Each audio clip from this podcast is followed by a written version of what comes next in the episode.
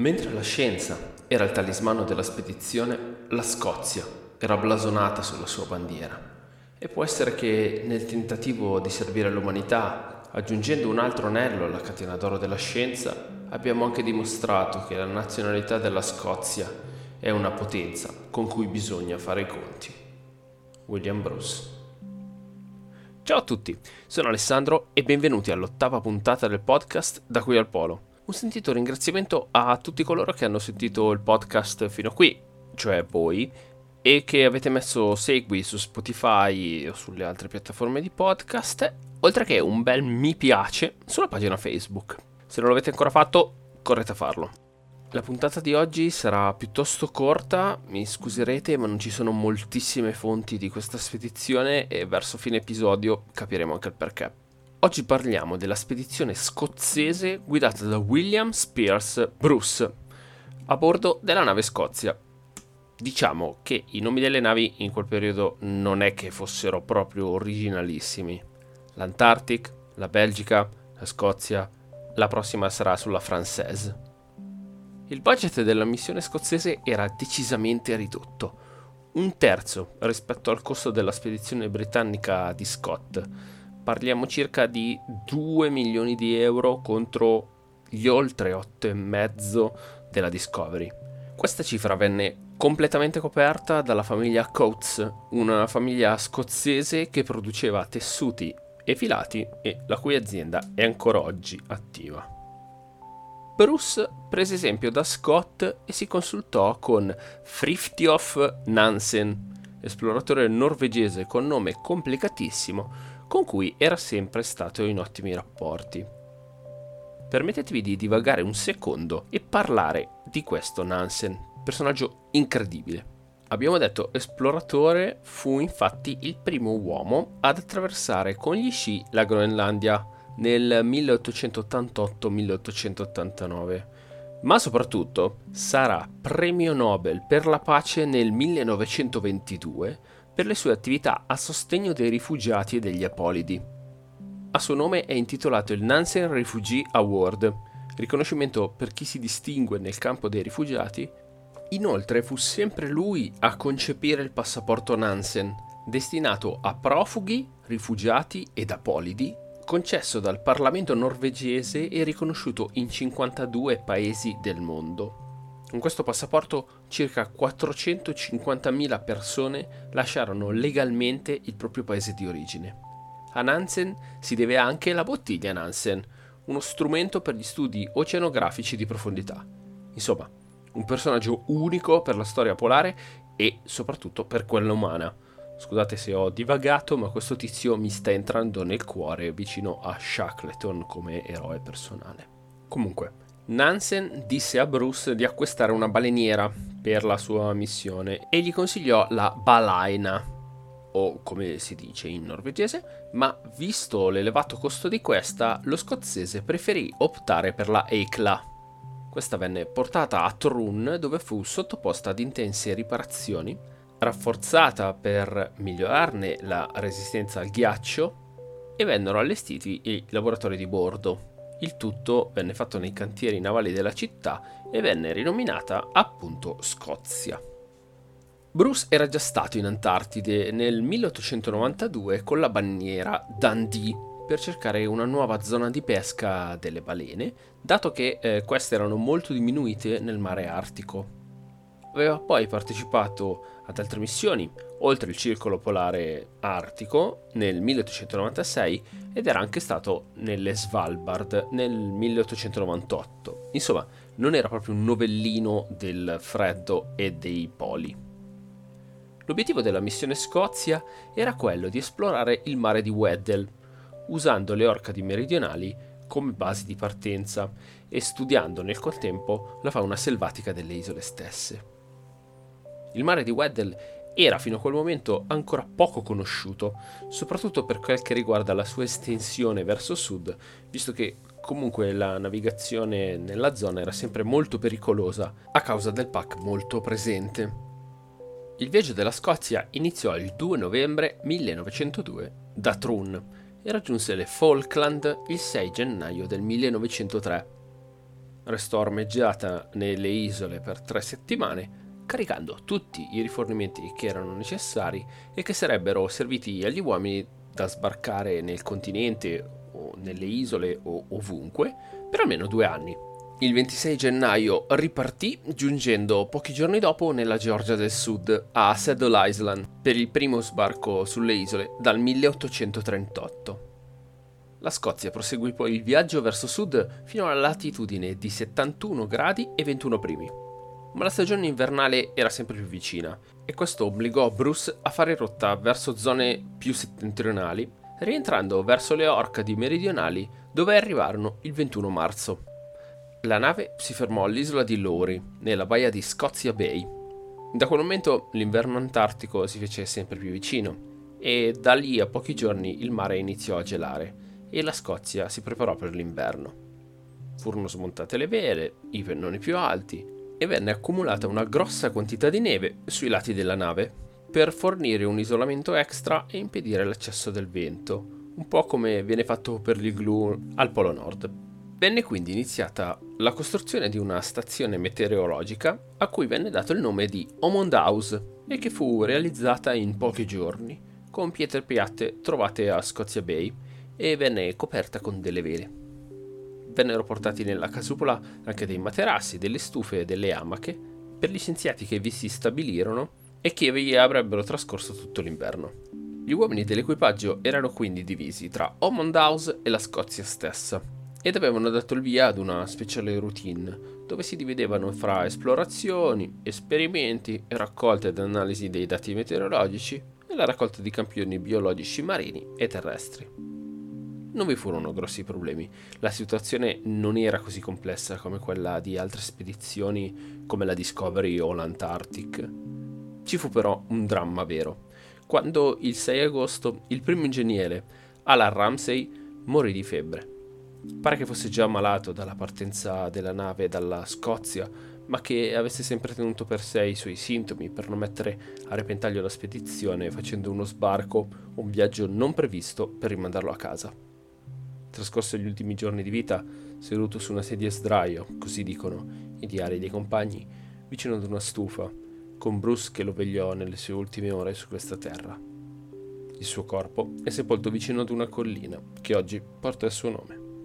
E dopo un doveroso pensiero ad una vittima delle esplorazioni polari, vi faccio una domanda. Chi fece secondo voi le spese dello sbarco degli scozzesi alle Orcadi? Mm-hmm, esatto, i pinguini vennero catturati ed uccisi l'autunno precedente e divennero cibo e carburante per la sopravvivenza degli uomini. Migliaia di uova di pinguino vennero immagazzinate per evitare problemi di sopravvivenza nell'inverno. Una delle più importanti scoperte scientifiche fatte dalla spedizione riguarda come si siano formate le Orcadi meridionali. Grazie ai risultati raccolti dalla spedizione Scozia, sappiamo che oggi fanno parte dell'arco della Scozia, una dorsale oceanica che arriva alla Georgia del Sud e che collega queste isole con la penisola antartica.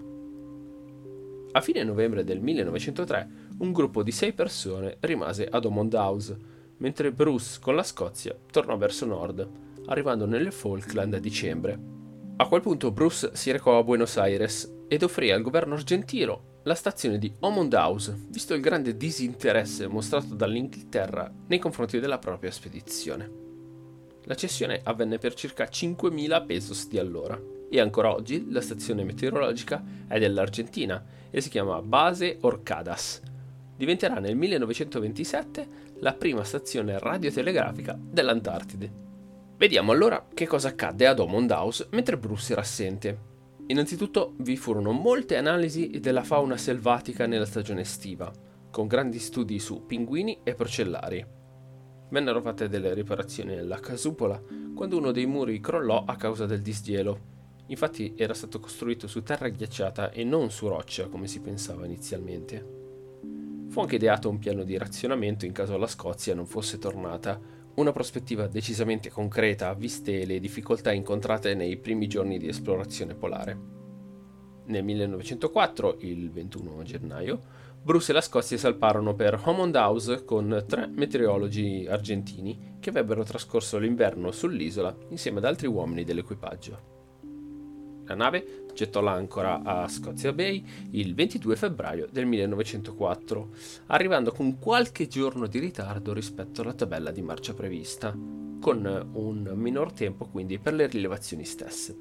Siamo quasi verso la fine, amici. Nelle settimane successive la Scozia navigò verso sud-est, rimanendo spesso bloccata nel pack antartico, ma riuscendo a percorrere molta più strada nel mare di Weddell. Venne scoperta e battezzata la terra di Coates dal nome della famiglia finanziatrice dell'impresa. Questa zona si trova appunto nel mare di Weddell, dove vennero fatte anche numerose rilevazioni del fondale oceanico, oltre che la scoperta di vette sottomarine. Il 7 marzo un nuovo pericolo molto più concreto la Scozia rimane intrappolata nel ghiaccio e viene sollevata di diversi metri dalla pressione del ghiaccio stesso. Gemendo e stridendo, la nave riesce però a resistere andando alla deriva con il pack. La temperatura, continuando ad abbassarsi, iniziò a far crescere negli uomini la sensazione che avrebbero dovuto trascorrere l'inverno sulla banchina.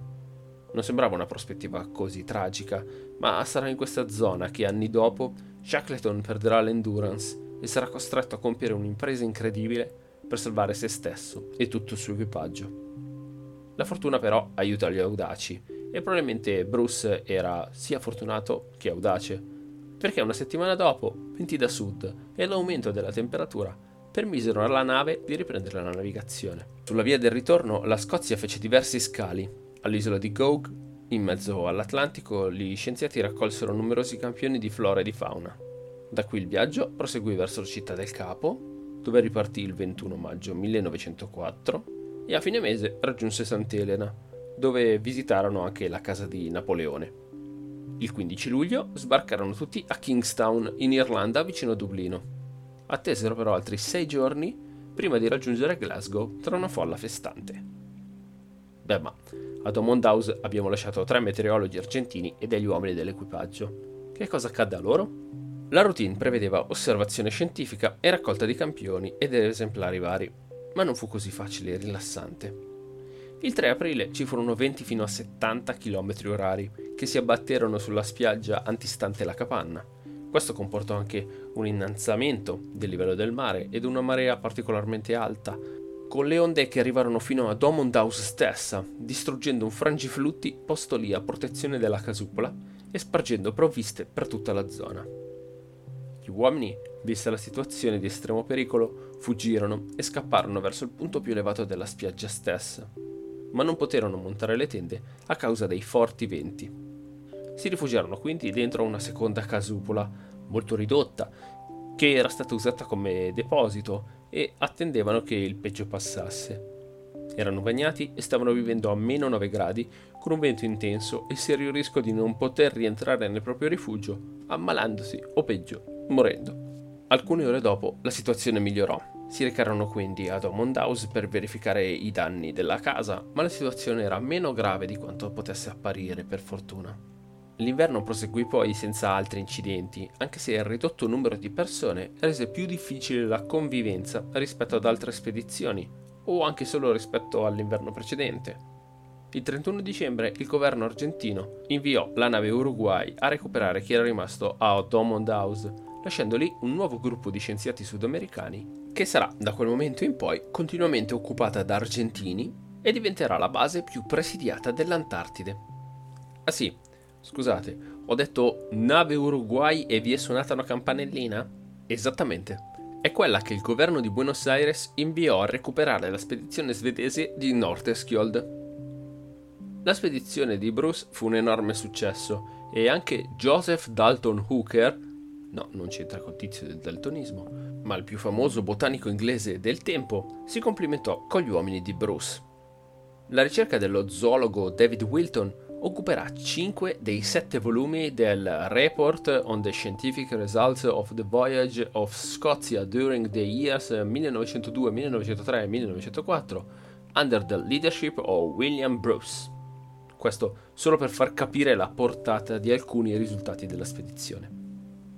Torniamo quindi a Bruce, al quale venne addirittura conferita la medaglia d'oro dalla Royal Scottish Geographical Society per l'impresa compiuta. Sull'onda dell'entusiasmo ricevuto in patria, egli cercò di organizzare una nuova spedizione, ma purtroppo non trovò finanziatori. Le precedenti spedizioni, di cui abbiamo già parlato, ci dicono che tutti i comandanti al rientro pubblicavano i loro diari con i risultati ed il racconto della missione, ma non Bruce. I diari della Scozia infatti saranno pubblicati solamente nel 1992. Dopo la spedizione scozzese, Bruce organizzò una spedizione sullo Spitsbergen, le montagne delle Svalbard nel mare norvegese. Lì trovò giacimenti di carbone e materiali ferrosi Bruce tornò però esausto da quella spedizione nel 1919 e donò la sua collezione al Royal Scottish Museum, liquidò il suo laboratorio e si spense il 28 ottobre 1921 dopo una lunga malattia. Le sue ceneri vennero sparse al largo della Georgia del Sud alla latitudine di 54 gradi 30 primi sud e 37 gradi ovest. Bene, anche per oggi siamo arrivati alla fine di questo racconto, una spedizione senza dubbio più breve e meno avventurosa rispetto alle ultime raccontate, ma certamente non meno complessa. Vi ringrazio per essere stati qui con me ad ascoltarmi, vi ricordo della pagina Facebook da qui al Polo, vi ricordo di condividere il podcast, di sostenerlo come meglio potete, se volete, mettete recensioni positive e quant'altro possibile.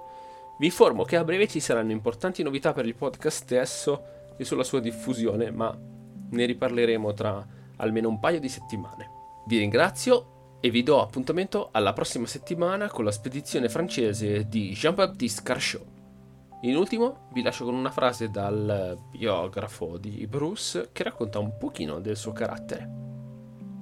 Non l'abbiamo mai sentito una volta lamentarsi di se stesso, anche se non doveva e voleva trattenersi, né piegarsi quando pensava che fosse stata fatta una qualche ingiustizia o un lieve insulto ai suoi uomini, ai suoi colleghi, al suo laboratorio o alla sua Scozia. Talvolta si intravedevano scorci del vulcano che il suo spirito gentile, di solito, continuava a tenere nascosto.